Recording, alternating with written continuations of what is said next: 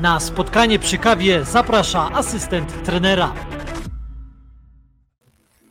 Dzień dobry, kolejne spotkanie przy kawie. Dzisiaj piątek, gość specjalny Sławek Czarniecki. Przyjechałeś do nas z Polski, ale tak naprawdę z Niemiec. Tak, dzień dobry, witam wszystkich, witam trenerów. No prosto z kursu przyjechałem. Prosto z kursu. Bardzo dziękuję, że znalazłeś czas dla nas. Fakt jest taki, że omawialiśmy się i rzeczywiście jest coś w tym chyba takim powiedzeniu, że ten niemiecki porządek, bo pilnowałeś tematów, przypominałeś, że jesteśmy umówieni, jak się stworzy możliwość, więc potwierdzam. Wielkie dzięki, że jesteś. Sławku, od razu tak na dzień dobry, bo mnie to nurtuje bardzo. Myślę, że wiele osób, które z nami już są i będą, pewnie też. Jak to się stało, że Polak od ponad 20 lat pracuje w akademii, jednej z wiodących akademii w Niemczech, Bayeru Leverkusen? Jak się takie historie dzieją? No to jest długa historia, bo 22 lata już tam w klubie jestem. Nie będę od samych początków zaczynał, jak zacząłem pracę jako trener. No bo chyba miałem 19 lat, byłem na kursie UEFA B i to jest kurs, który był prowadzony przez Związek Niemiecki. No i zaliczyłem ten kurs w miarę najlepiej i jako najmłodszy trener najlepiej zaliczyłem to. No i jak to czasami takie rozmowy są między klubami a związkiem, i że ja z Leverkusen w małej akademii pracowałem, dostałem propozycję, tak był grudzień 99, bo od stycznia 2000 zacząłem tą pracę, to dostałem propozycję, czy sobie nie mogę wyobrazić współpracować w akademii, to wtedy drużyna była U10, zawsze wspominam, bo Kevin Kampl takim pierwszym moim wychowankiem jest, wtedy 9 lat miał, no do dziś mamy... Wiesz co, powoływałem się w zapowiedziach, to nazwisko padało. Tak. Przepraszam, że ci przerywam od razu na początku, ale zerkaj sobie tam przynajmniej jednym okiem, bo myślę, że znane tobie osoby również się z tobą witają, bo tam chyba zbieżność nazwisk nieprzypadkowa w jednym miejscu widzę. Mamy od razu informację, że słychać dzisiaj super nawet w Sztokholmie, więc chyba głośno mówimy. Pozdrawiam. Nie? Pozdrawiamy was wszystkich, dziękujemy, że jesteście z nami, jedziemy dalej.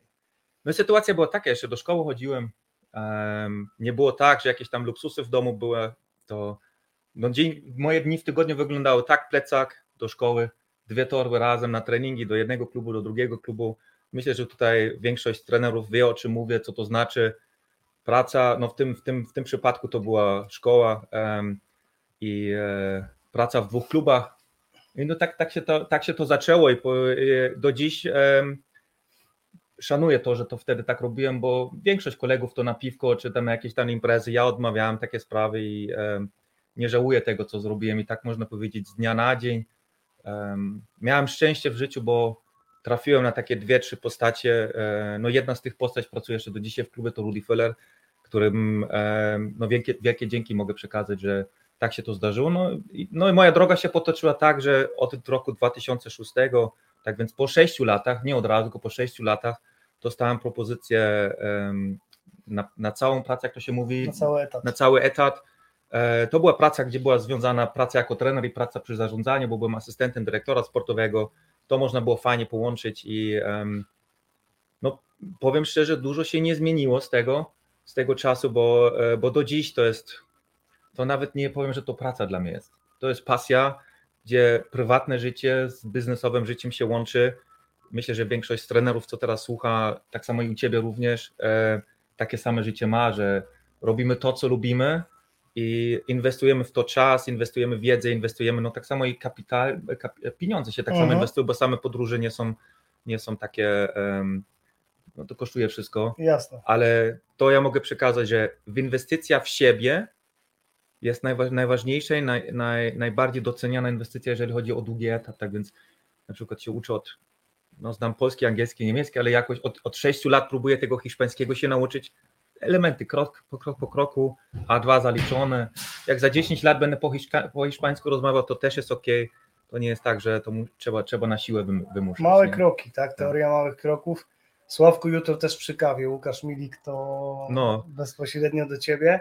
Łukaszu, widzimy się jutro, bo się na jutro umówiliśmy, bo on w Leverkusen jest. Okej, super. Pozdrawia nas tutaj wiele krajów, bo i Anglia, i Niemcy. Bardzo się cieszymy, że jesteście z nami. Myślę, że Sławkowi też jest miło. Z tej twojej widzę, że tak trenerzy pozdrawiają ze stażu w Leverkusen. Tak. No to pozdrawiam również, tam kilku trenerów było w ostatnich latach. Słuchajcie, w najbliższym numerze trenera, który już za momencik pójdzie do druku, będzie relacja ze stażu właśnie w Leverkusen. Jest tam również twoja osoba wspomniana w tym artykule, bo przyczyniłeś się do tego, że tam to się zadziało, także polecam lekturę. A ja z mojej strony pozdrowienie dla kursu Elite Youth A, który chyba 2 tygodnie temu zakończył kurs w Białej. Z tego co wiem, wszyscy trenerzy zaliczyli. Było fajnie było was gościć tam przez 4 dni w sumie. Fajny mecz, bo była grupa na meczu z Borussią Mönchengladbach, to tak można powiedzieć, Rudi Völler przywitał grupę, powiedział, że jak wygramy mecz, to zaproszenie jest na następny mecz. Okej, wygramy. No tak można powiedzieć, czasem się tak zdarzy, że żaby wszystko nie przywieźli, to się tak mówi. Tak jest, wszystko było tak jak miało być. Słuchaj, ja z twojej wypowiedzi wyciągnąłem taką główną myśl, która się bardzo często powtarza w rozmowach z trenerami, którzy bardzo często za granicą, Polakami, którzy pracują, że nie od razu, że jednak rzeczywiście inwestujesz w siebie, długo pracujesz i to nie jest tak, bo czasem u nas pokutuje taka myśl, która niestety nie jest prawdziwa, że od razu czerwone dywany rozwinięte, praca na cały etat, to wcale tak nie wygląda. Ale tak nigdzie w życiu nie jest. I wiadomo, ta piłka nożna tak trochę korci, bo jakieś pieniądze są, jak to public relation, jak to się mówi na to, że odbiór w mediach jest, że takie są aspekty, które takie czynniki, że człowiek jak najszybciej chce iść na samą górę. A tu mogę taką anegdotę powiedzieć z tego kursu Elite A, bo poprosiłem trenera Gerarda Seoane, żeby czy będzie miał jakieś parę minut z trenerami porozmawiać i oczywiście przyszedł tam krótko przed meczem i taką jedną istotną rzecz powiedział: zostańcie jak najdłużej trenerami w akademii. I on powiedział, w akademii jak popełnisz błąd, to jest okej. A jak chcesz się od razu pierwszy zespół, popełnisz błąd, do widzenia. Powiedział crazy president, ciao, albo jakaś tam kłótnia z dyrektorem sportowym i tak... Potem podziękowałem tak samo mu to, że przyszedł, jeszcze tak pół godziny porozmawialiśmy i co jest ważne, ta krok po kroku i tak samo trzeba siebie przeanalizować, czy każdy się nadaje na trenera, pierwszego trenera w seniorach, czy tam jest, można super pracować jako asystent, można super pracować jako analityk, tak więc tutaj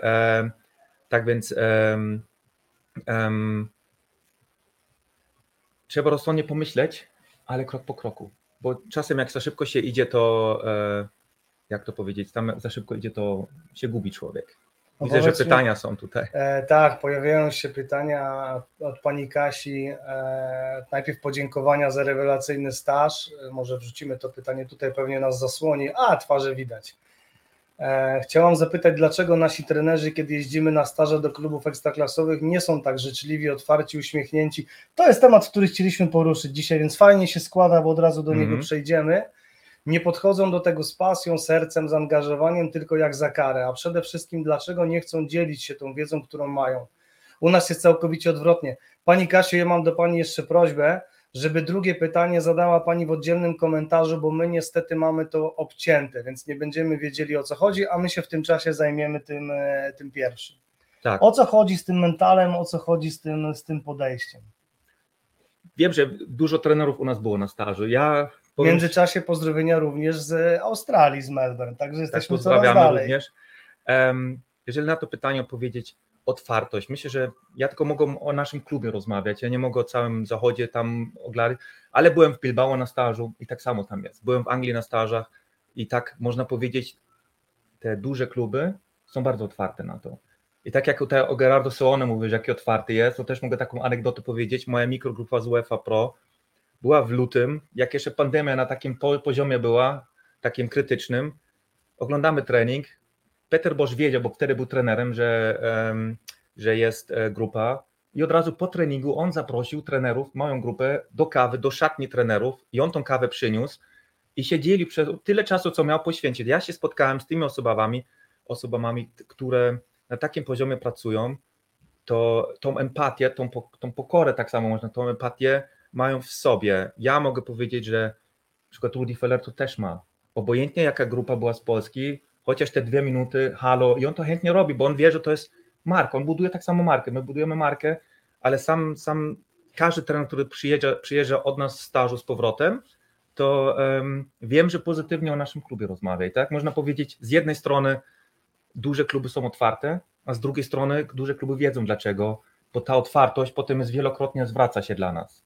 Tak, jeżeli na to pytanie możemy odpowiedzieć. No dobra, zanim przejdziemy do drugiego pytania pani Kasi, bo już widzę, że jest wstawione, ja chciałbym troszkę pójść w tą stronę tej mentalności.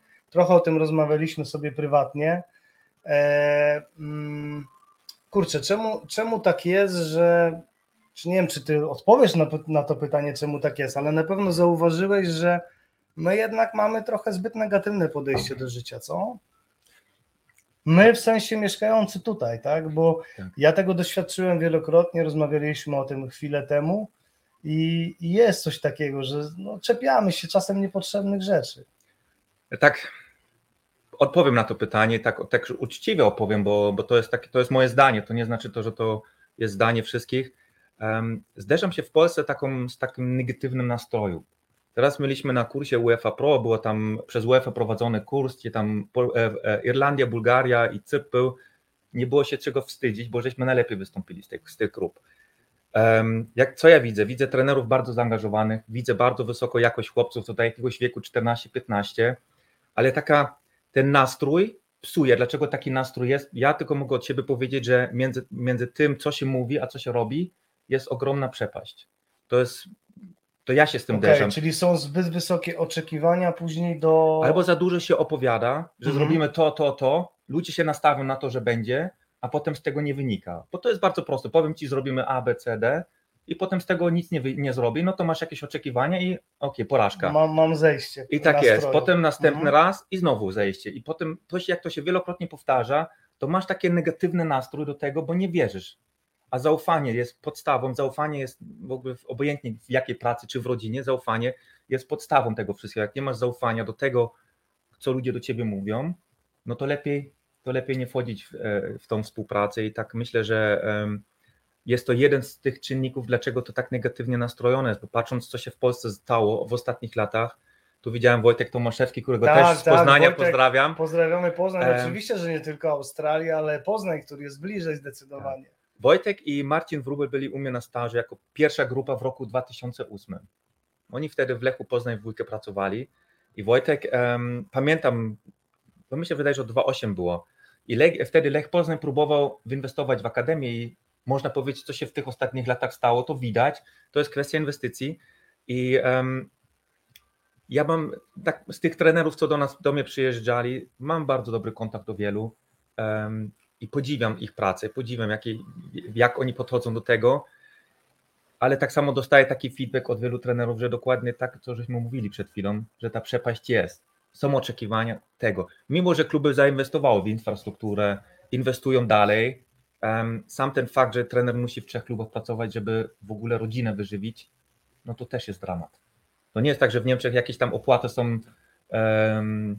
że jakieś tam wyle się buduje z tego, no ale można z tego wyżyć. I tak, jeżeli chce się podnieść poziom szkolenia chłopców, to trzeba mieć najlepszych trenerów, a najlepszy trener nie chce za 5 zł pracować. Jasne. I tak jasne. Więc tutaj to są myślę, że taki dylemat dookoła, raz konkretnie wyinwestować i na przykładzie tutaj Lecha Poznań, który od roku 2008 inwestuje mega w akademię, bo widać jakie wyniki to tworzy.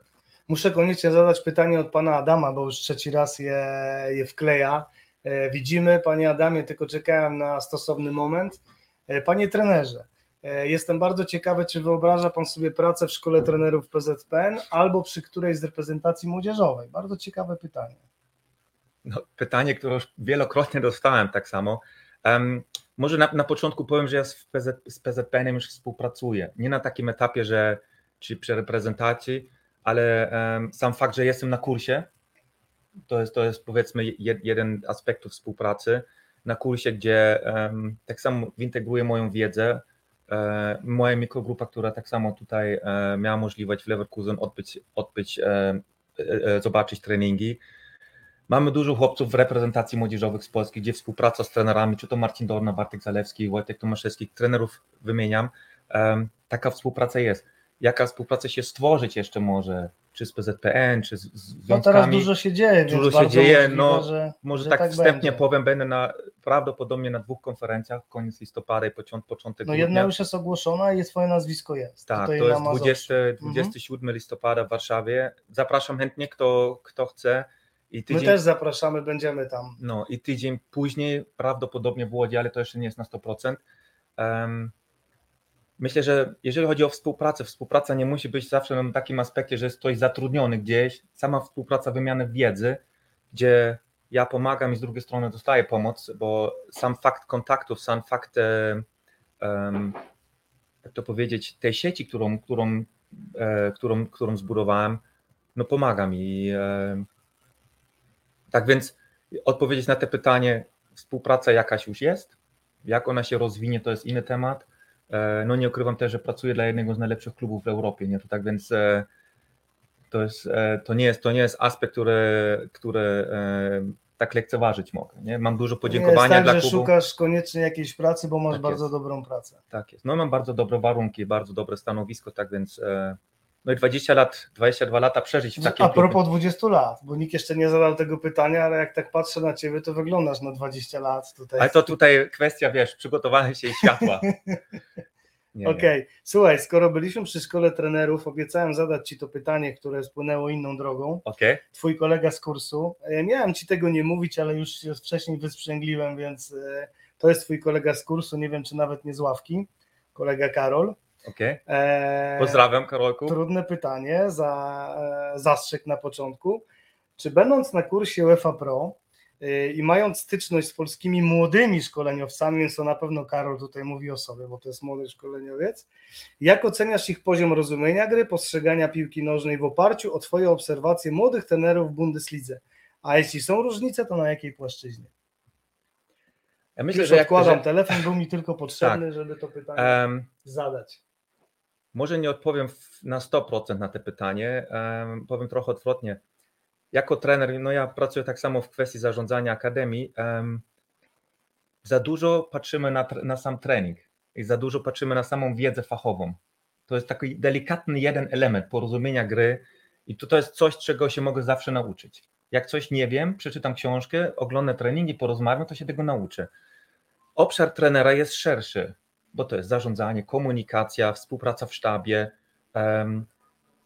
efektywnie przeprowadzony trening, to nie tylko metodyka i wybór ćwiczeń, to jest taka szerokość. Myślę, że tutaj jeszcze są możliwości do efektywniejszego prowadzenia tych treningów, bo tak się zderzam w Polsce, że chcemy jak najwięcej w jeden trening wpakować, jak najwięcej, sama prezentacja, jak najwięcej w jedną prezentację wpakować, a się zderzyłem w życiu z tym, nie jest zawsze lepiej. Lepiej jeden punkt wziąć w trening i go opracować, ale jak 10. Mhm. No, tak samo jak się ma prezentację, myślę, że trenerzy wiedzą, jak się prezentuje, prezentację zawalić tym tekstem albo 3-4 konkretne sprawy i czytelnie to przeprowadzić. Tak więc nie chcę oceniać trenerów, bo tego się nie robi, ale tak z obserwacji powiem, że jest potencjał, jeżeli chodzi o efektywność tego przeprowadzenia tych treningów. Sama efektywność, płynność na naszym kursie to już bardzo, bardzo wysokim poziomie jest. To no widać, kurs UEFA Pro, więc... Tak, ale widać samo progres tego wszystkiego. Ale powiem, praca trenera jest szersza i tu myślę, że jest ogromny potencjał, jeżeli chodzi o zarządzanie, o komunikację, o współpracę.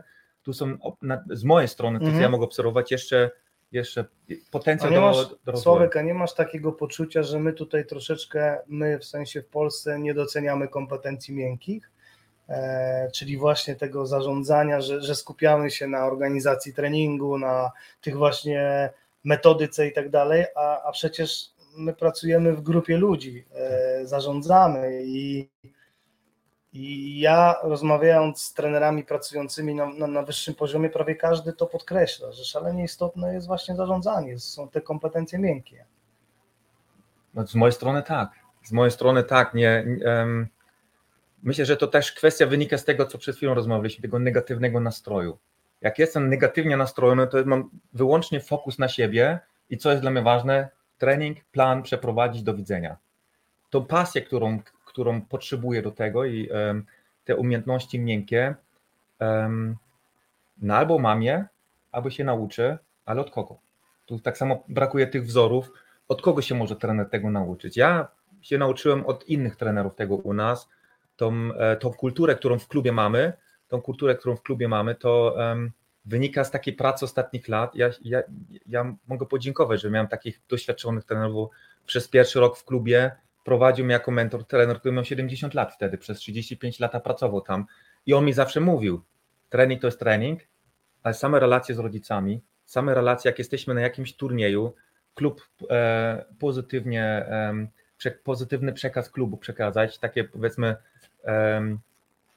bo jak to się powiedzieć, bo my nie reprezentujemy tylko klub albo drużynę, reprezentujemy całą firmę, tak więc to jest ważne i tak szeroko spojrzeć na to.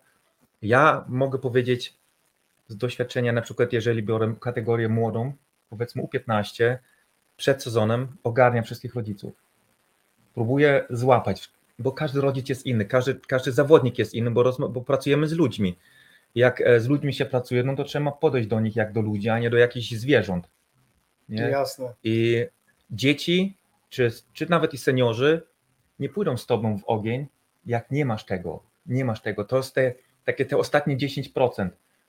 Same przeprowadzenie treningu, planowanie, przeprowadzenie i dziękuję, do widzenia, to da jakiś efekt. Ale te ostatnie, najważniejsze procenty są potrzebne i to... No każdy, kto dzieci ma, to wie, o czym ja rozmawiam teraz. Nie? Tak więc... Kiedyś mi Jacek Magiera powiedział, będąc tutaj, ale nie na spotkaniu przy kawie, że w idealnym świecie fajnie by było, gdyby każdy trener pracujący z dziećmi sam miał dzieci. I wtedy zupełnie zmienia się jego postrzeganie pracy i też budowanie relacji z tym dzieckiem. Wysłuchanie go, potraktowanie go jak człowieka. No już nie chcę tutaj za szeroko wchodzić w temat zarządzania, bo to jest też temat zarządzania.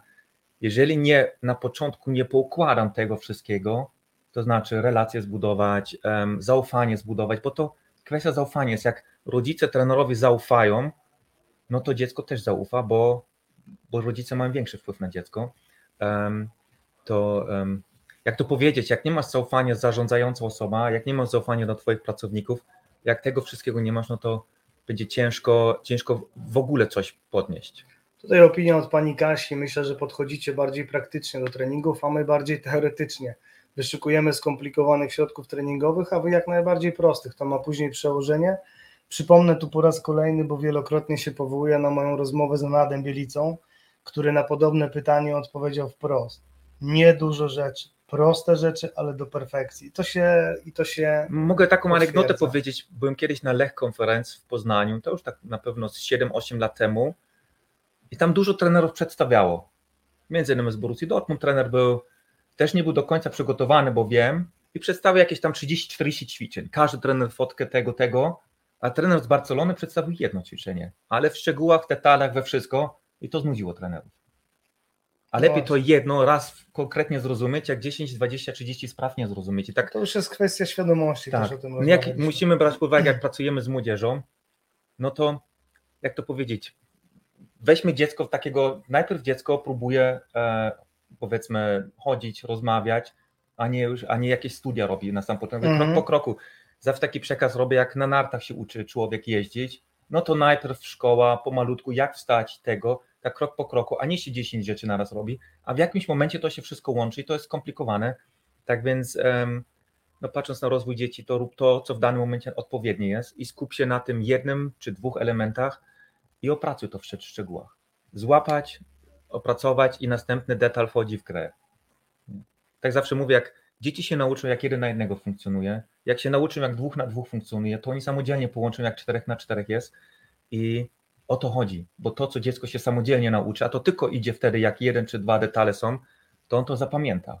A jak przychodzi na trening i ma 10 środków treningowych, które się całkowicie nie łączą, no to on idzie z treningu, fizycznie trochę popracował, ale czego się nauczyłem. I tak teraz na tym kursie tak samo pytamy się zawsze chłopców, jakie wnioski bierzecie z tego treningu? To jest, bo tam zawsze jakieś grupy albo młodzieżowe, albo seniorskie są. Może taka rekomendacja do trenerów. Zawsze się spytać, co wy bierzecie z tego wszystkiego? Petarda powiedziane, lepiej jedno ćwiczenie porządnie, szczegółowo, zamiast wielu ćwiczeń byle jak. I wyciągnij wnioski z tego i przełóż to na inne ćwiczenie. Ja chciałem jeszcze wrócić do tematyki szkoły trenerów, bo byliśmy przy niej. Spodziewałeś się takiego pytania i padło. Jeszcze raz pan Adam. Chciałbym jeszcze zapytać o ocenę ostatnich zmian w PZPN, zwłaszcza zmiany na stanowisku dyrektora do spraw szkoleniowych i samego kursu UEFA Pro. Na pewno delikatnie do tego tematu podejdziesz, ale chyba nie będziesz unikał odpowiedzi, co? No mogę na to powiedzieć. Nasz kurs, który no do miesiąc temu Darek Pasieka prowadził. Tu mogę powiedzieć otwarcie, jestem pierwszy raz w Polsce na takim kursie, był bardzo dobrze zorganizowany. Mamy wysoki poziom trenerów, mamy bardzo, bardzo fajną, ciekawą grupę, którą tak samo również tutaj pozdrawiam, bo fajnych trenerów mamy. To nie tylko chodzi o kwestie fachowe, ale tak samo ludzkie. Jeżeli chodzi do zmiany, no to czasem bywa taka sprawa i trzeba się z tym tak samo, jak to powiedzieć, pogodzić. No tak, bo my na to nie mamy wpływ. Zawsze można coś lepiej zrobić, ale sam fakt ten kurs dobrze funkcjonuje. Teraz mieliśmy ostatnio pierwszy zjazd, bardzo dobrze to było, mimo że UEFA tym razem prowadziła. Mamy teraz połowę za nami. Myślę, że te zmiany, jeżeli chodzi o tym stanowisku, będą większy wpływ miały potem na następne kursy, ale to tak więc dyplomatycznie odpowiedzieć na to, bo nie chcę wchodzić politycznie w takie tematy. Z tego co wiem, to na ostatnim zjeździe mieliście bardzo fajną prelekcję znanego trenera, zgadza się? No teraz był zjazd UEFA-owski, gdzie 4 państwa były, no to tak we wtorek Sir Alex Ferguson. Też trzeba powiedzieć, że trudno było go zrozumieć. Ja, który po angielsku potrafię, już problemy miałem. Czy to był w ogóle angielski? To był taki szkocki, a sam tłumacz też trochę problemy miał, tak więc ciężko było go zrozumieć, ale no to jest postać, nie? Był fan Broncos, był Karaka, tak więc fajnych chłopaków tam z doświadczenia, tematy były, nie chodziło o technikę, taktykę, tematy były zarządzanie grupą taką wielokulturową z różnych państw i no ostatecznie też były przedstawione trendy w piłce nożnej, to taki jedyny aspekt, który wchodził w to, ale ten sam fakt leadership, gdzie UEFA bardzo wysoki nacisk ma, tak samo w naszym kursie jest bardzo wysoki nacisk. Jak najbardziej się z tym identyfikuję, bo to z mojego doświadczenia jest klucz. Tak jak ja widzę, jak u nas tutaj zderzyłem się z wieloma trenerami w klubie u nas, czy to Jupp Heynckes był, czy to Sami Hyypiä, czy Gerard Seoane, czy Peter Bosz. Każdy prowadzi w inny sposób, ale czasami są inne efekty. Ta sama drużyna, inne zarządzanie i inne rezultaty. I tu można powiedzieć, podziwiam do dziś, jak Peter Bosz prowadził. Podziwiam tak samo, jak Gerardo Seoane prowadzi, który w 6 językach się komunikuje. Tak więc kwestia zarządzania jest istotna. Oczywiście dla trenerów zawsze będzie ważny trening, zawsze będzie ta kwestia, jak przeprowadzić trening, przeanalizować trening i mecz. To jest jeden z elementów, ale patrzmy na to bardziej globalnie. Bo powiem szczerze, jak ja pracowałem jako asystent dyrektora sportowego, to czasem nie miałem czasu zaplanować trening. No i co zrobiłem? Jadę na trening, bo ze stadionu do akademii tam 5 minut jest, jadę, no kurczę, co zrobię? No i stoję przed drużyną, wiecie co, chłopaki, dzisiaj pada deszcz, co byś chciał zrobić na treningu? I oni tak zrażeni są, no to, super, dokładnie to planowałem i zrobimy to. To jest kwestia przekazu tak samo, jak takie empatia, doświadczenie jest, bo nie musi być każdy trening skomplikowany. Ja się tutaj mogę podzielić, jak Kai Havertz trenowałem, mieliśmy jeden trening w tygodniu, który, to powiedzieć, był taki trening niezaplanowany. Niezaplanowany kwestii środków treningowych, tylko wolna gra. Nazywaliśmy to Ligę Mistrzów i to był taki trening, gdzie myślę, że chłopcy się najwięcej nauczyli, bo samodzielnie rozwiązywali to wszystko. My tylko stworzyliśmy ramy, czy turniej, czy mecze, czy jakieś tam zawody. I tak więc środki treningowe są ważne, ale jak ja podchodzę do tego? Jak ja podchodzę z pasją i przekażę tą pasję dla chłopaków, no to mam większy efekt, jak jakiś trening przeprowadzę, tylko że plan mam zrobiony, nie? Jasne. Wspomniałeś, że podczas kursu również był taki temat tendencji i rozwoju. Chciałem tutaj Ciebie zapytać, bo u Was w klubie pracuje Duńczyk, prawda? Tak. I też wiemy dobrze, że reprezentacja Danii w ostatnich latach zrobiła ogromny postęp. Na pewno byłeś proszony o to, albo może sam zadawałeś mu takie pytanie, co oni zmienili, że mają takie efekty? Tak. Duńczycy. No, u nas jest tak zwany head of coaching, on tak bardziej takie strategiczną rolę ma, doradza tak samo dyrektorowi sportowemu Simonu Rolfes, ale odpowiada taki za mentoring naszych trenerów. Kelt Boringa, no, był kiedyś trenerem reprezentacji U21, pracował w Związku Duńskim i tak poruszyliśmy ten temat w tygodniu, ostatnim tygodniu. Mówię, Kelt, co Dania zmieniło w ostatnich 5 latach, że tak gra? No mówi nic. Ale 10-15 lat temu zmieniliśmy. 10-15 lat temu dopasowaliśmy piłkę młodzieżową do dzieci, a nie odwrotnie. Tak więc skreślili wszystkie wyniki do U12, stworzyli gierki od 3-3, tak więc dopasowali to całą piłkę, taki można powiedzieć program talentów, że zaczynałem od 3-3 w warunkach takich, jak do dzieci odpowiada, a nie wciskamy dzieci w jakieś warunki, których oni nie mogą jak to powiedzieć, uzupełnić coś takiego, nie? I to jest jeden, zrozumieć, tak jest. Mhm. To taki jeden punkt był. To 10-15 lat temu, no to oczywiste, że to dopiero dzisiaj jest widoczne, bo my jesteśmy te 10-15 lat niestety do tyłu. No tak, ale też bym nie powiedział, bo obserwując Polskę, to już wiele zmian było w ostatnich latach, ale tu trzeba mieć cierpliwość. To nie znaczy to, że jak dzisiaj się coś zmieni, to za 10 lat daje efekt, tylko myślę, że to kwestia tak samo konsekwentnie jest, konsekwentnego podejścia jest. Taki jeden punkt był, zmienili podejście do szkolenia, jeżeli chodzi o to, piłkę nożną nie dopasowali do dzieci, piłkę nożną dopasowali do dzieci, a nie odwrotnie, to jest pierwszy punkt.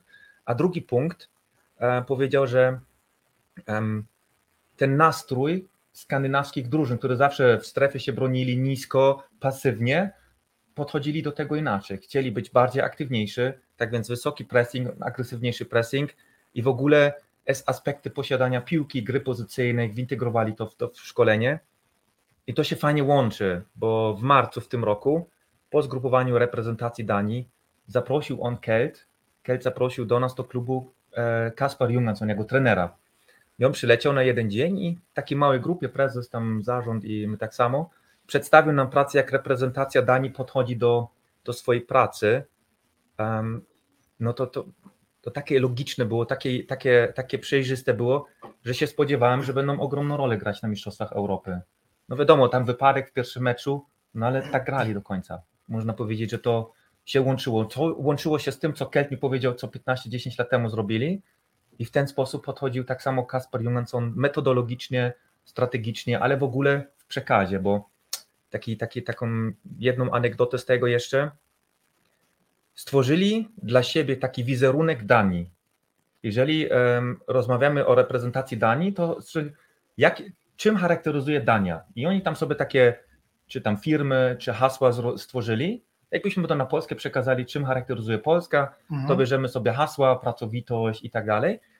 I w każdej odprawie, korzysta z tego. Tak więc buduje taki duch zespołu, tożsamość, identyfikacja z tą drużyną. I to jest ważne, bo obojętnie co chcę przekazać, jak nie ma tych emocji, nie ma tego emocjonalnego przekazu, tego, jak to powiedzieć, tego, ja to nie powiem, że pokora, ale takiej charyzmy w tym wszystkim, to ciężko coś zrobić. Jak nie mam ludzkich relacji, to mogę być najlepszym trenerem, nie przekażę tego. No to są wartości, tak? To są rzeczy, którymi się kierujemy i wchodzisz na taki poziom emocji, który sprawia, że jesteś zdolny do większych rzeczy, prawda? Tak. No. Wiesz co, może zmienimy teraz zupełnie stronę, przegramy szybko przez środek i jedziemy lewą.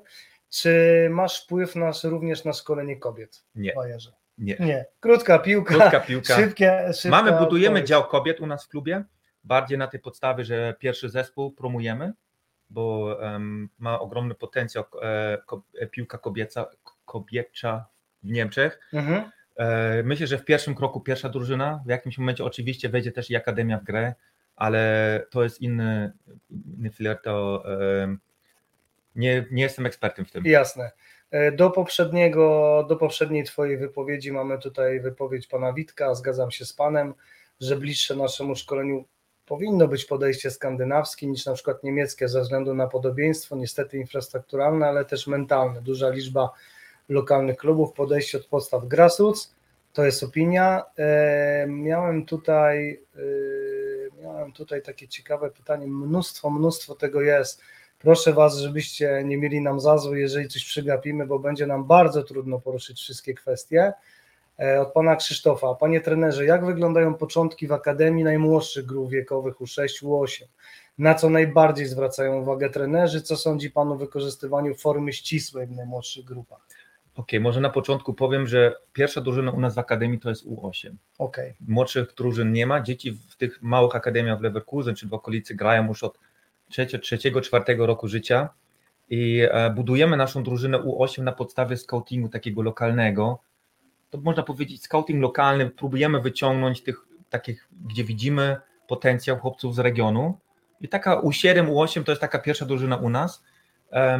Tutaj nie ukrywam, że mamy trenera, którego powiem szczerze, no, wysoki szacunek mam. Od 18 lat jest trenerem U8, ma 65 lat i dla mnie to jest nie tylko ekspert, nie jest tylko wybitny trener, ale w ogóle to jest edukator, taki pedagog, bo w tych kategoriach wiekowych to nie jest rola trenera, to jest bardziej taka rola, też nie powiem, że ojca, ale taka wychowawcza, tak? Taka wychowawcza, bo tu nie chodzi o coś, jakiś przekaz, bo drużyna U8 trenuje u nas 2 razy w tygodniu po 60-65 minut. To co trener chce przekazać w tych 2 godzinach, jak dziecko czy chłopiec może na podwórku w ciągu tygodnia 30 godzin pograć. Tak więc jego rola jest proste wskazówki w gierkach i tu zgadzam się w otwartych gierkach, nie w ścisłych gierkach, albo w takich indywidualnych zajęciach z piłką, jakiś przekaz robić, żeby to dziecko na podwórku, tak jak się to kiedyś było, jak najwięcej czasu spędzało. I powiem szczerze, w treningu, gdzie masz 2 razy po 60 minut, nie nauczy się niczego. Ty się nauczysz to na podwórku albo z kolegami, czy obojętnie gdzie w piłkę grasz. I myślę, że to jest taka istotna rola, nie tylko w U8, ale tak samo U9, U10, bo... No kurczę, tylko zobacz Sławek, ta piłka uliczna trochę w ostatnich latach nam zanikła, nie? Kiedyś dużo więcej, nie wiem jak jest w Niemczech, trudno mi powiedzieć, ale u nas mało widać jednak dzieci na podwórkach. Tak, no zanika, ale jest jeszcze. Mhm. Ja powiem takich, powiedzmy, jeżeli chodzi o masę, to w Niemczech jest dużo młodych dzieci, jeżeli chodzi o masę, w Polsce też. Oczywiście nie jest takiej masy, jeżeli chodzi o grę na podwórkach, ale chłopiec, który ma pasję do piłki nożnej, czy to w ogródku, czy to w ogóle obojętnie gdzie, on będzie zawsze grał tą piłkę. I tu tak powiem Kai Havertz, bo parę razy u niego w domu byłem, on spał z piłką. I to jest, można powiedzieć, tego co on się technicznie nauczył, no można powiedzieć, że też jakiś, mogę powiedzieć, że miałem wpływ na jego technikę, ja powiem szczerze, mały wpływ na to miałem, ale... Same te relacje, co mówiłem wstępnie, tą pasję do piłki, którą ja przekazałem, on miał tak samo w sobie i on w ogródku, czy sam strzelał, no tak jak się to kiedyś też toczyło i tu myślę, że to jest najważniejszy wpływ trenera w takich kategoriach wiekowych, otwarcie, taką pasję zbudować, żeby dzieci jak najwięcej korzystały czasu na swoim podwórku, czy w ogródku, obojętnie gdzie, czy z kolegami i tam się dzieci uczą. Zanim przejdziemy do następnej kwestii, muszę wyświetlić dwa komentarze, które są ważne bardzo dla nas. Pierwszy od Adama, bardzo miło się tego słucha, pozdrawiam. Dziękuję. I drugi, który wcześniej wychwyciłem, który dla mnie też jest szalenie istotny, nie tylko dla mnie, bo oczywiście to nie tylko ja tutaj pracuję. Świetny gość, brawo, asystent trenera. Dobra robota. W międzyczasie na pewno widziałeś, Wojtek Tomaszewski, widzę, że tutaj jakieś propozycje współpracy się pojawiają. Jakby co, to podzielimy się doświadczeniami z funkcjonowania piłki kobiecej w Akademii, także być może będzie... No jakaś... może ściągniemy Wojtka. No właśnie, Wojtek, słuchaj, ja Ci tutaj załatwię temat już później, jak skończymy naszą rozmowę. No dobra. Okej, jesteśmy, tutaj się wiele pytań też pojawiło o możliwość odbycia stażu, myślę, że tych staży mnóstwo tam u Was się odbywało, jeśli chodzi o polskich trenerów. Tak, też. Ale tutaj bardzo chętnie zapraszam, no nie mogę obiecać, bo przez tą pandemię jest tak, można powiedzieć, tych stażów odwołałem i jakaś tam, powiedzmy, potrzeba tych trenerów, co się w ostatnich miesiącach zgłaszała jest, ale jak najbardziej zapraszam do kontaktu ze mną. Zawsze można się na jakąś rozmowę nawet umówić, tu bardzo otwarty jestem, jeżeli chodzi o to, czy telefonicznie, czy teraz na podstawie online. to są też możliwości, to nie musi być zawsze tylko wyłącznie staż, bo można tak porozmawiać. W opinii można zrobić tak w różny sposób. I tak samo zapraszam, jak będę na tych konferencjach, to też czy przed konferencją, po konferencji zawsze jest możliwość jakiegoś samociągu. Z tego co wiem, to pan Witek właśnie jest tutaj z naszych okolic, więc bardzo możliwe, że się wszyscy we trzech spotkamy 27 listopada w Warszawie. To pytanie zadam, bo z bardzo daleka do nas dofrunęło, czyli z Melbourne. Z jaką grupą wiekową w akademii trenerzy preferują pracować? To znaczy, jaki wiek jest najlepszy w rozwoju? No jeżeli myślę, że chodzi o to, w jakim wieku najlepsza efektywność treningów jest? Chyba tak, nie wiem, czy to chodzi o ten złoty wiek w rozwoju dziecka, kiedy... wejdziemy w ten temat, złoty wiek, tak więc...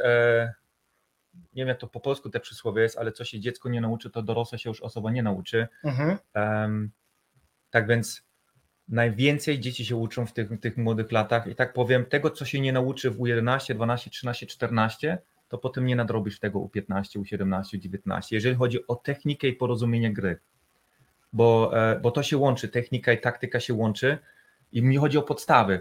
Jak tego się nie nauczysz, nawet porozumienia gry tej podstawowej, to potem w U19 jest to tak skomplikowane, że ty tylko coś wykonujesz, bo trener powiedział, ale tak szczerze mówiąc nie wiesz, co robisz. Dlaczego zachowanie takie? Tak więc w tych małych gierkach, które tam jeszcze w tym wieku są i nie ma tej takiej presji, tam się uczysz porozumienia gry. Techniczne aspekty oczywiście w tym wieku są, ale sam porozumienie tej gry, dlaczego, co robię w danym momencie, dlaczego zmieniam stronę, dlaczego idę przez środek, dlaczego podanie do przodu, do tyłu, to są aspekty, które w tym złotym wieku są. Myślę, że dla samego trenera, i też nie ukrywam, bo z U19 pracuję, to U19 taki wiek jest, gdzie taki większy fokus tych dzieci jest, no już nie mówiąc o dzieci, młodzieży, jeżeli chodzi o piłkę nożną. Tam można kompleksowo trenować, można już prawie jak z seniorami prowadzić zajęcia. Dzieci są sfokusowane, bo jest ostatnia selekcja, tak więc tutaj oni są sfokusowane, bo albo sobie poradzą przejść, albo być może koniec kariery, albo amatorska piłka. Jeżeli chodzi o to prowadzenie tej drużyny, są już tak samo z tego wieku, gdzie tam pubertet, jak ktoś po polsku mówi, 14, 15, 16 lat, co tam zmienia się człowiek. Wiesz, o co chodzi? Tak. Okres dojrzewania. Tak, okres dojrzewania jest zakończony. Jesteś w takim optymalnym wieku, jeżeli chodzi o samą pracę jako trener. Przeszedłeś te przemiany związane z ciałem i tak dalej. Tak jest, ale szczerze mówiąc, najlepsi trenerzy powinni najmłodsze w jakiej kategorii wiekowej trenować. Sam aspekt, jaki wpływ masz jako trener na takiego 10, 11, 12-latka, do porównania tego, jaki ty masz wpływ na 19-latka. Bo jak zły trener w tej kategorii albo nieprawidłowo pracowałeś, to te błędy ciężko jest potem skorygować. Jasne. Pani Kasiu, ja pamiętam o tym, że Pani zadała drugie pytanie, czekałem na stosowny moment, może żeby to nie przepadło, więc wrzucimy teraz. Dlaczego u Was w Akademii trenerzy z najwyższymi licencjami trenerskimi pracują w najmłodszych grupach młodzieżowych, a u nas trenerzy pracują bez licencji lub z najniższymi licencjami? Przecież tam jest najwięcej pracy. No tak, do końca się nie zgadzam z tym, że u nas trenerzy w U17, 19 mają pro, a trener U8 nie ma pro, jeżeli o to chodzi. Ale podstawa jest u nas tak, że struktura licencji trenerskiej w Niemczech jest inna, bo jest B, potem jest Elite Youth, potem jest A i potem jest Pro. Podstawa dla każdego trenera, który pracuje, jest Elite Youth u nas. Podstawą. To nie znaczy to, że to dobry trener jest.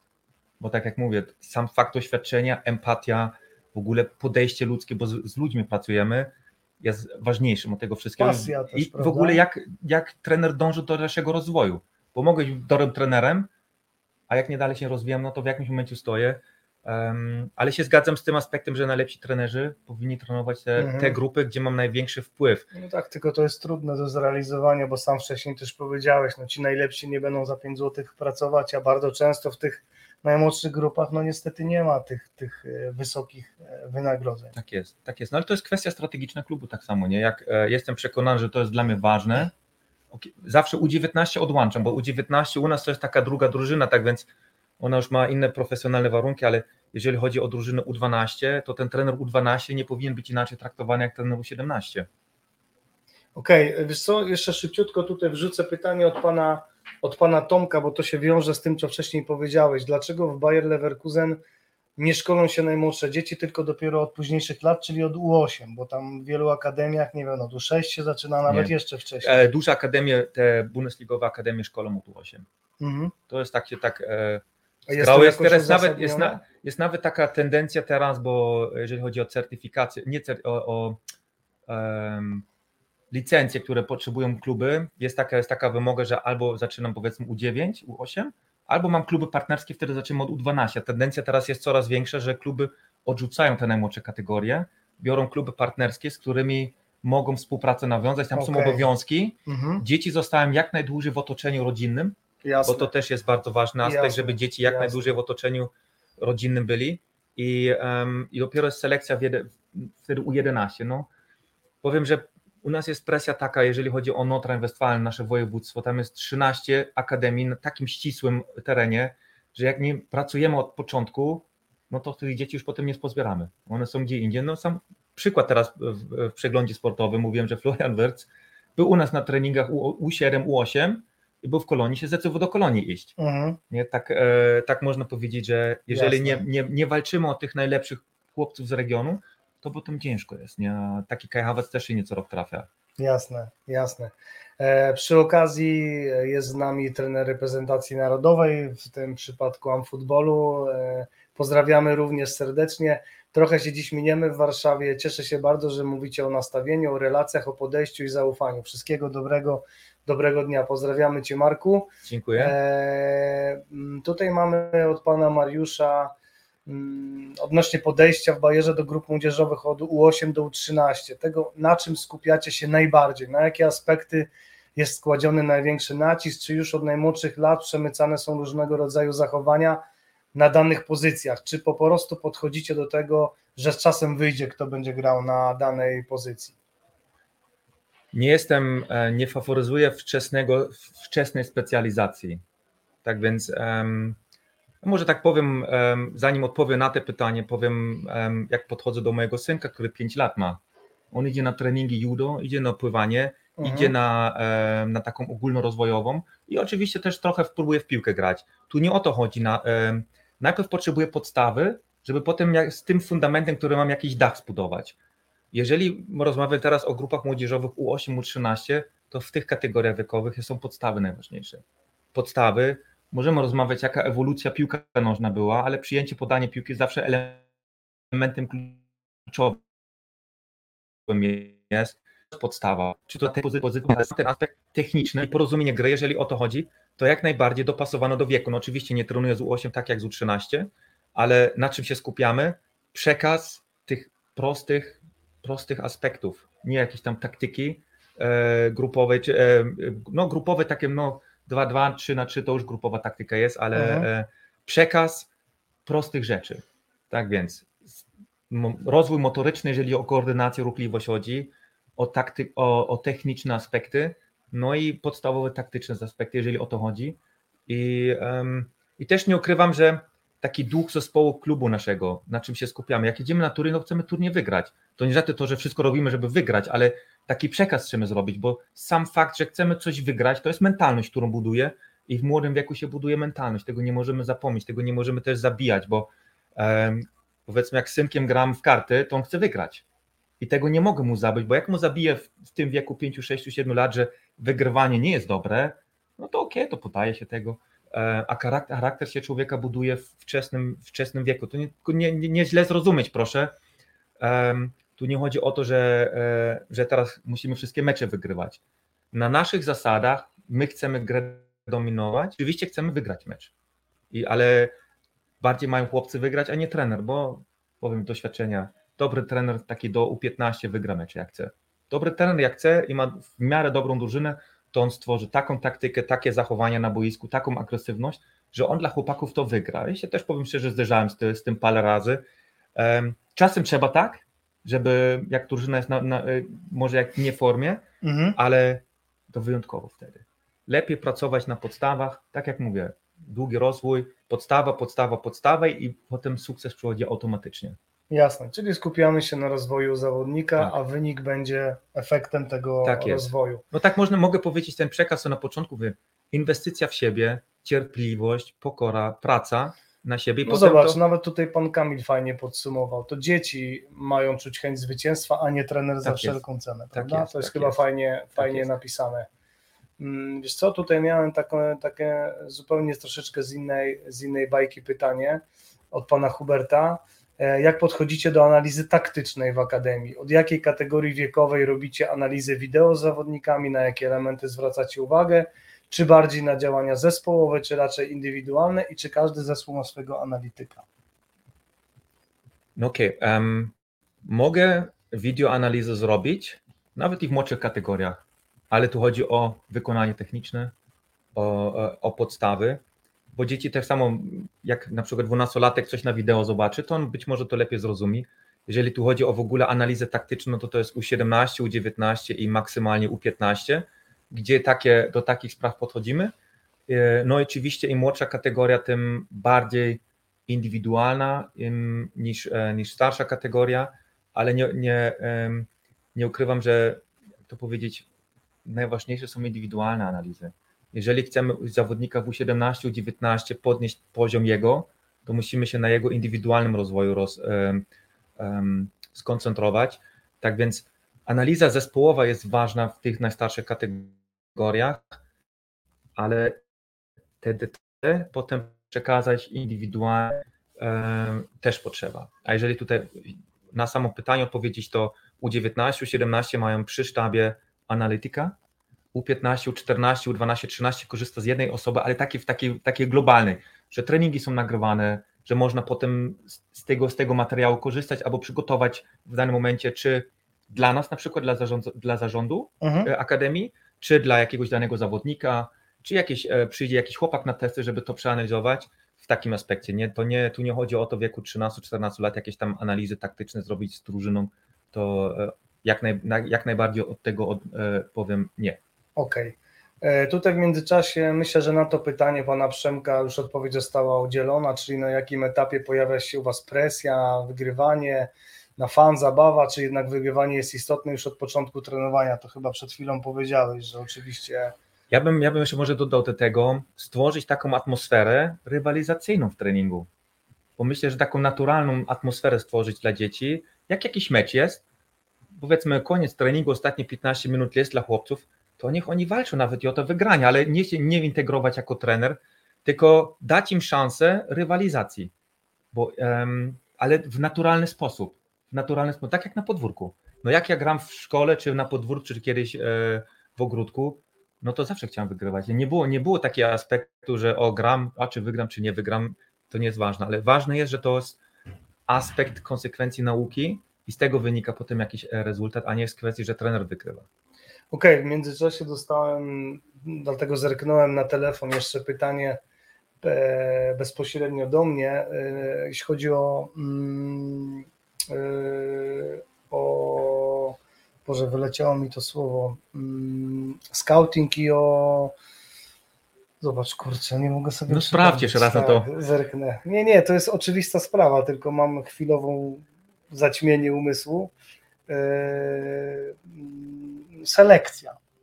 O sam scouting? Nie, chodzi o selekcję. Na jakim etapie wygląda u was wiekowym selekcja, tak? Znaczy te dzieci z dalszego terenu, bo powiedziałeś sam, że jest taka tendencja nie tylko u was, ale w Niemczech, żeby w tych szkółkach partnerskich do pewnego wieku pracowały dzieci, ale później musicie już wprowadzać coraz większą selekcję, tak? I kiedy już jest ten moment, kiedy czy jest duża wymiana w danym roczniku?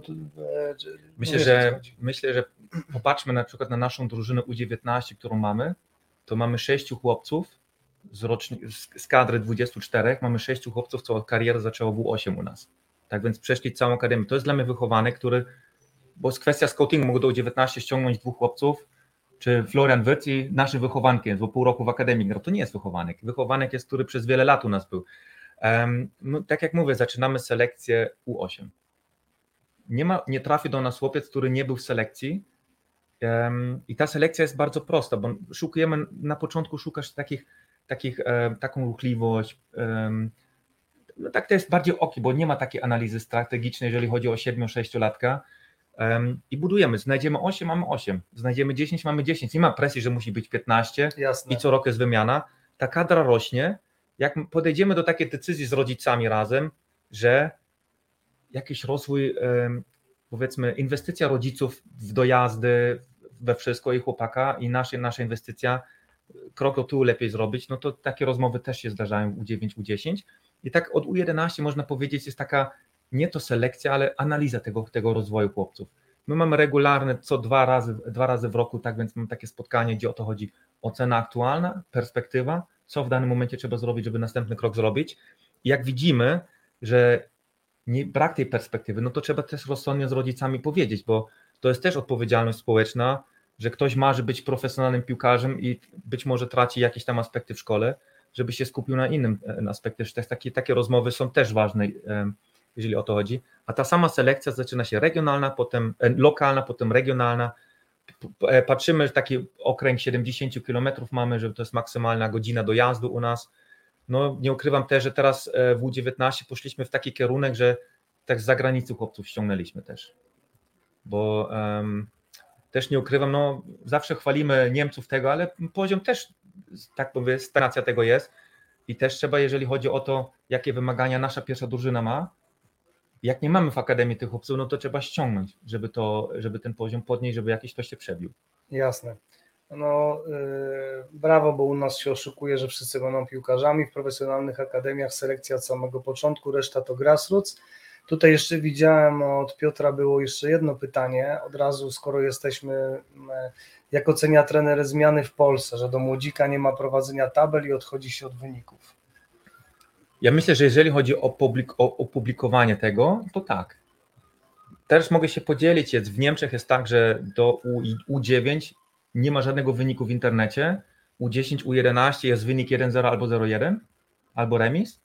Tak więc czy 10-0 wygram, to jest w tabeli potem 1-0. Ja myślę, że to skreślenie tego wyniku jest kwestią logiczną dla mnie, ale bardziej pod kwestią tego, żeby trener nie miał tej presji. Nie wiem dlaczego, ale tak się, to jest ludzkie zachowanie, że trener robi sobie presję. Albo ma przez zarząd presję, albo samodzielnie sobie presję robi, że musi wygrać, że jak 10 meczów ma i 5 przegra, że straci pracę. No to jest z jednej strony to musi być zmienione, jeżeli chodzi o stronę klubu, a z drugiej strony to jest zmienione ze strony klubu, a drugie to jest tak samo pewność trenera. Ja bym teraz z moim doświadczeniem, to bym powiedział, jak mi chcecie wyrzucić, to wyrzucimy. Ja jestem dobry trener, znajdę pracę. I myślę, że w taki kierunek powinno szkolenie trenerów iść, tak samo tutaj w siebie wyinwestować. Bądź tak dobrym, że jak cię nie docenią, no to pójdziesz gdzie indziej, i cię docenią. Mhm. I pod względem takim, że inwestujesz w siebie, tak to mogę powiedzieć. I te skreślenie tych tabel, to nie ma efektu, że dzieci nie chcą wygrać. To musi też zostać, ale sam efekt, że tych tabeli nie ma. Że jakiś, powiedzmy, dyrektor nie ogląda meczów i wiesz, nie ma tabeli, że ma 0 do 20 bramek straconych, 0 punktów, tylko wiesz, okej, 3 mecze przegrali, ale wszystko okej jest. Okej. Wspomniałeś o tym rozwoju osobistym, co każdy jakby człowiek, który gdzieś chce do czegoś w życiu dojść, to podkreśla. Nie wiem, czy to jest efekt twojej wizyty tutaj dzisiaj, ale ja mam bardzo dobry dzień, bo dużo fajnych też opinii czytam również na temat naszej pracy. Muszę się tym pochwalić od pani Kasi. Tak jak pan trener mówi, inwestycja w samego siebie, rozwój osobisty, ale wydaje mi się, że jesteśmy odpowiedzialni za to, aby zawodników, innych trenerów inspirować. Mnie osobiście inspiruje AT i za to dziękuję pani Kasiu. Ja bardzo dziękuję za taką opinię, bo pewnie zdajecie sobie wszyscy sprawę, ale dobre słowo nas bardzo inspiruje. My też o tym rozmawialiśmy dzisiaj i fajnie coś takiego przeczytać. Dziękuję bardzo. A to może tak samo z mojej strony powiem, takie podziękowania w twój kierunek i wasz kierunek tutaj, bo chętnie czytam tą gazetę. Wiadomo, tam jakieś tam artykuły zawsze o mnie też są, ale podziwiam taką pasję pozytywnie, bo tych ludzi to są potrzebne w piłce nożnej. I to takie docenianie jest, powiedz, z mojej strony tak samo bardzo ważne, bo się znamy przez dłuższy czas i tak samo tak z mojej strony komplement. Bardzo mi miło, chcę tylko powiedzieć, że coś razem tworzymy, nie chcę jeszcze mówić co, bo mamy troszeczkę opóźnienia, niektórzy się domyślają już co to będzie, ale zresztą to nie chodzi o to, że mi się udało namówić, bo zgodziłeś się bardzo chętnie, ale podzieliłeś się swoją wiedzą, już niebawem w Asystencie Trenera coś ciekawego się pojawi. Mamy tutaj również pana trenera, który dzisiaj ma mecz mistrzowski, mam nadzieję na ten mecz zawitać, czyli Radomiak Górnik Łęczna. Michale, pozdrawiamy serdecznie. Jak zwykle znakomite spotkanie przy kawie top. Pozdrawiam, do zobaczenia na meczu. Tak, będę na meczu, widzimy się dzisiaj. Wracamy jeszcze, zostało nam troszeczkę czasu, wykorzystajmy go jak najbardziej efektywnie. Jak ważne dla Akademii są aspekty motoryczne zawodnika. Tej kwestii jeszcze dzisiaj nie dotykaliśmy. Czy jeśli jest słabszy motorycznie, to ma szansę zaistnieć u was w Akademii? Tutaj trzeba zapytać pytanie, dlaczego jest słabszy, bo zawsze trzeba brać pod uwagę, że 12-latek to nie jest 12-latek. Wiek biologiczny się różni od wieku oczywistego i jeżeli on jest słabszy motoryczny, bo jest młodszy biologicznie, albo odwrotnie, jest motorycznie lepszy, bo jest, już powiedzmy nie ma 12 lat, tylko już ma biologicznie 13-14 lat, to trzeba to przeanalizować. Są aspekty, które można motorycznie trenować, są aspekty, które nie można trenować. Kto jest wolny, no tam na pewno nie zrobię z niego jakiegoś Usain Bolt. Można przez trening siłowni te pierwsze 5 metrów podnieść poziom, no ale jak jest wolny, Iniesta też był wolnym zawodnikiem, ale w głowie był szybki. Tak więc trzeba podejść, jaka jest idealna pozycja. Jak jestem wolny, to ciężko będzie na skrzydle zagrać. Ale 6, 8, gdzie chodzi o szybkie myślenie, to jak najbardziej. No jeżeli o to pytanie chodzi, to jest kwestia, w jakich aspektach jest słabo motorycznie, bo rozwój człowieka się kończy dopiero wokół 18, 19, 20 lat, jeżeli chodzi o motorykę, jeżeli chodzi o fizykę, i to nie jest element trenowania. To jest kwestia, która automatycznie przychodzi. Tak zawsze mówię, Kai Havertz ma 1,90 m, no to nie był element treningowy, że on 1,90 m zdobył, to jest kwestia jego genów. Jasne. No. Musimy tutaj pozdrowić naszego kolegę, nie wiem gdzie teraz przebywa, czy w Kenii, czy w innym miejscu, ale pozdrawiamy serdecznie, dzięki, że jesteś z nami. Może tutaj jest od pana Jakuba taka kwestia łączenia treningu z nauką w szkole. Jak to u was wygląda? Czy prowadzicie model szkolenia przeplatanego z lekcjami? Czy treningi odbywają się po południu? Jak to u was jest? Tu trzeba wiedzieć, że system szkolny w Niemczech jest, ja powiem otwarcie, dramatem, bo stworzyli takie warunki, jak ja się do szkoły chodziłem, to szkoła się kończyła 13:30, najpóźniej o 14:00, i sam fakt, że od 15-16 treningi mogły się już odbyć.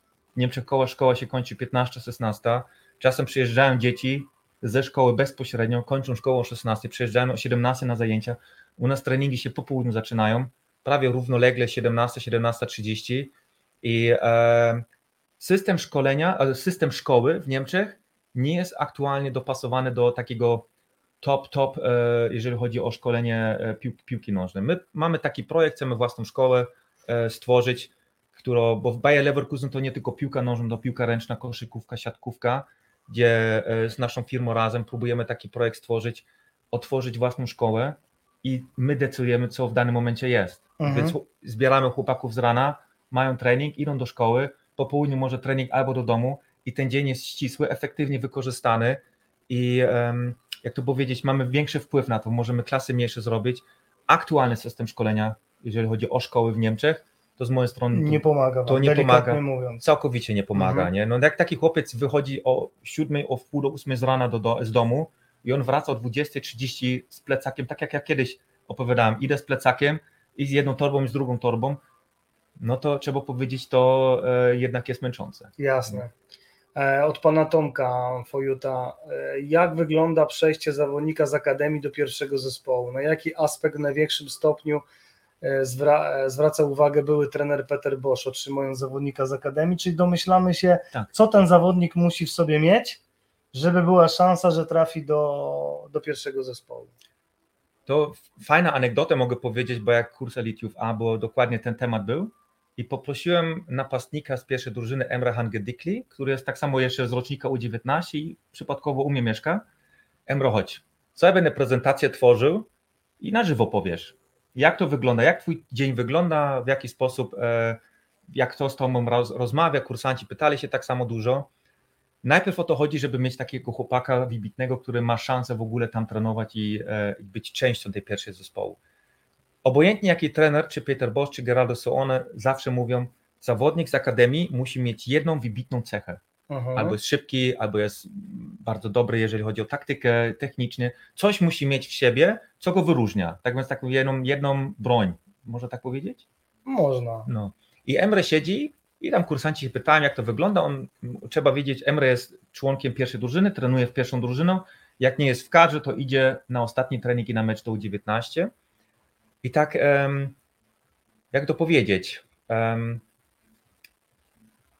Pytanie, czym się różni pierwszy trening od U19? No to Emre powiedział tak uczciwie, jak ja w pierwszej drużynie podam za delikatnie piłkę, to przepraszam, że tak powiem, dostanę opierdol od chłopaków, a jak ja w U19 podam, tak jak mam tam podać, to dostanę opierdol od tych, bo już za mocno podaję. Za mocno. I tu jest, to trzeba wiedzieć o tym, że taki chłopak jest między pierwszą a drugą drużyną, to ważny jest mentoring tego wszystkiego.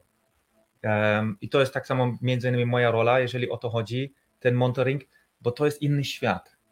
Pierwsza drużyna u nas, która na poziomie Ligi Mistrzów, Ligi Europy gra, a U19 to jest ogromna przepaść się mówi, nie?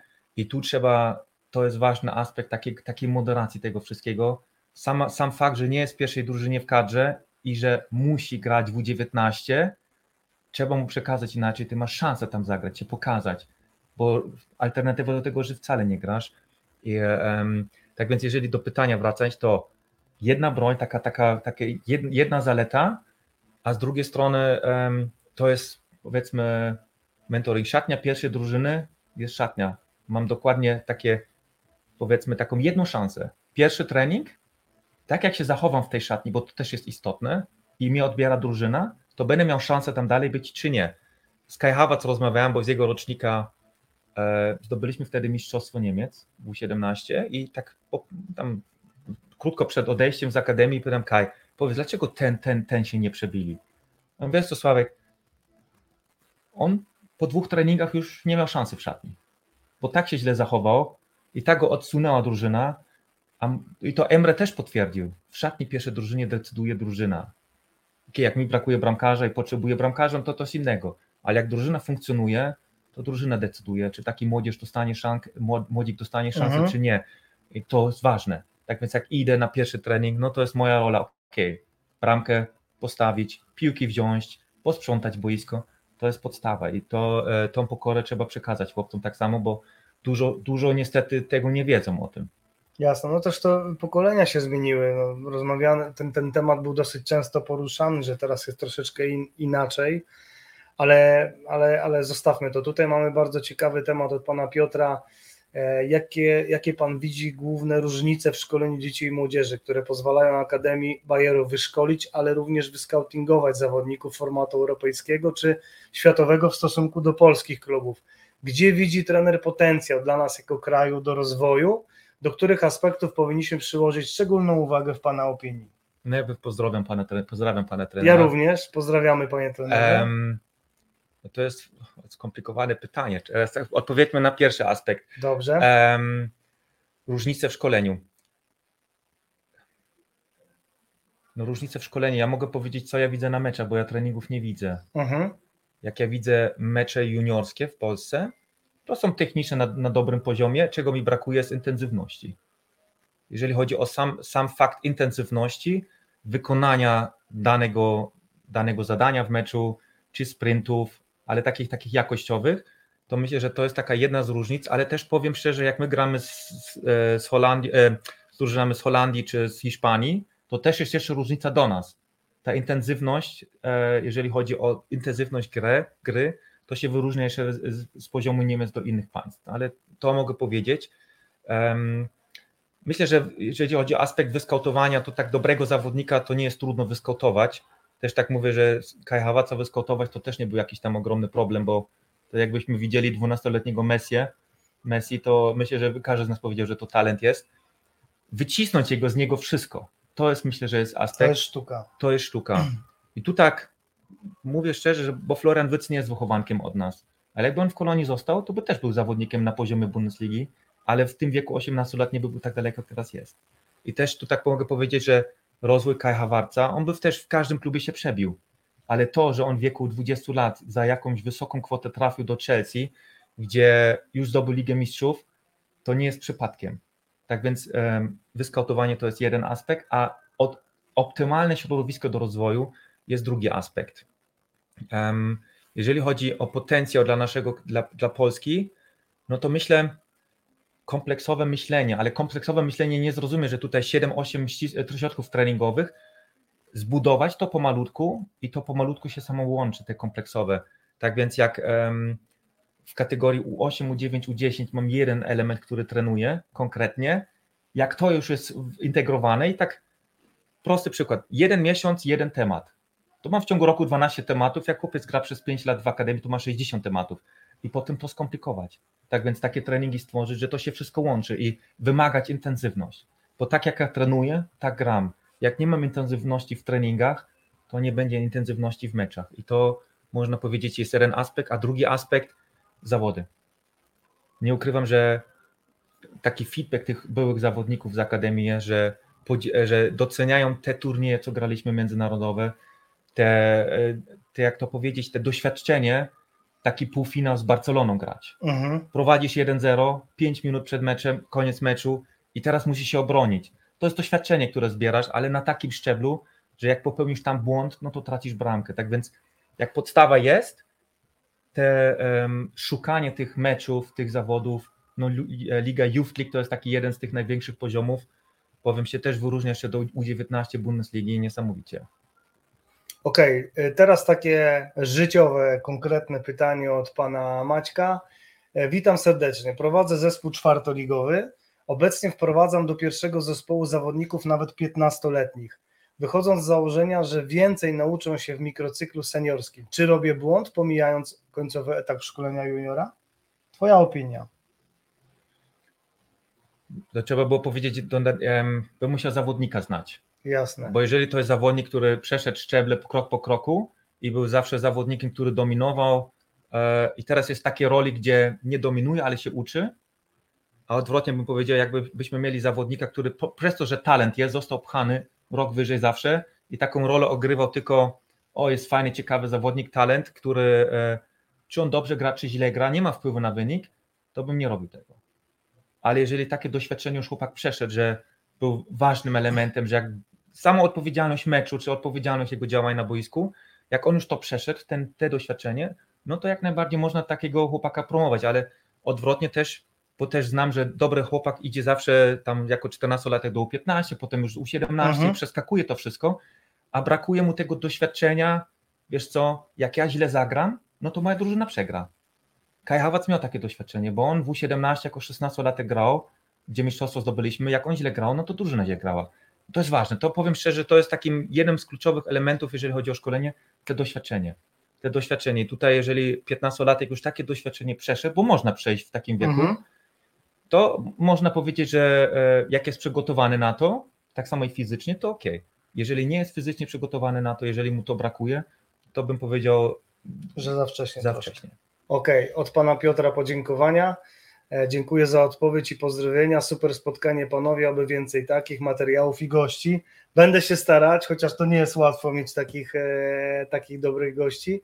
Wiele bardzo istotnych tematów zostało tu poruszone, nic tylko czerpać z waszego doświadczenia. Dziękujemy. Słuchajcie kochani, pytań jest mnóstwo, a my właśnie w tym momencie minął nas czas. Myślę, że bardzo efektywnie go wykorzystaliśmy, moglibyśmy tu pewnie siedzieć do wieczora. Mamy czas. Tak, Sławek się podzielił swoją wiedzą jeszcze w jednym z naszych projektów, który mam nadzieję do świąt uda nam się zakończyć, więc będziecie mieli okazję.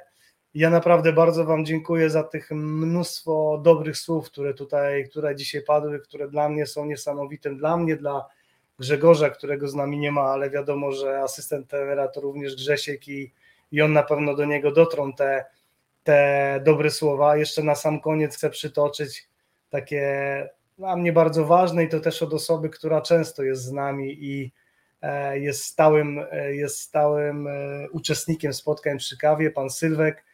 Jestem świeżo po kursie UEFA i to, co dają spotkania przy kawie, to naprawdę powinien być punkt zaliczenia kursu. Mam zaliczonych kilkanaście spotkań przy kawie i to mnie bardzo mocno buduje mentalnie jako trenera, pomaga w rozwoju zawodowym. I takie rzeczy chcielibyśmy czytać i słyszeć. Kochani, bardzo wszystkim dziękujemy. Zanim zakończymy, to to ja mam dla Ciebie prezencik, jak dla każdego uczestnika. Mam nadzieję, że będzie smakować. Dzisiaj już korzystałeś, ale ten już jest tak. Twój. Sławku, bardzo Ci dziękuję, bo to było fantastyczne spotkanie. Mamy tutaj jeszcze opinię od Pana Bogdana, takich specjalistów, słuchajcie, jeszcze lepiej hiszpańskich, portugalskich, no zobaczymy, może się uda. Ja musiałbym przypomnieć sobie, bo też kiedyś się uczyłem hiszpańskiego, ale już niewiele mi zostało. Pozdrawiamy Was wszystkich, mnóstwo opinii, śmiało. Ja się bym tak na zakończenie, dziękuję za Was, za Waszą aktywność.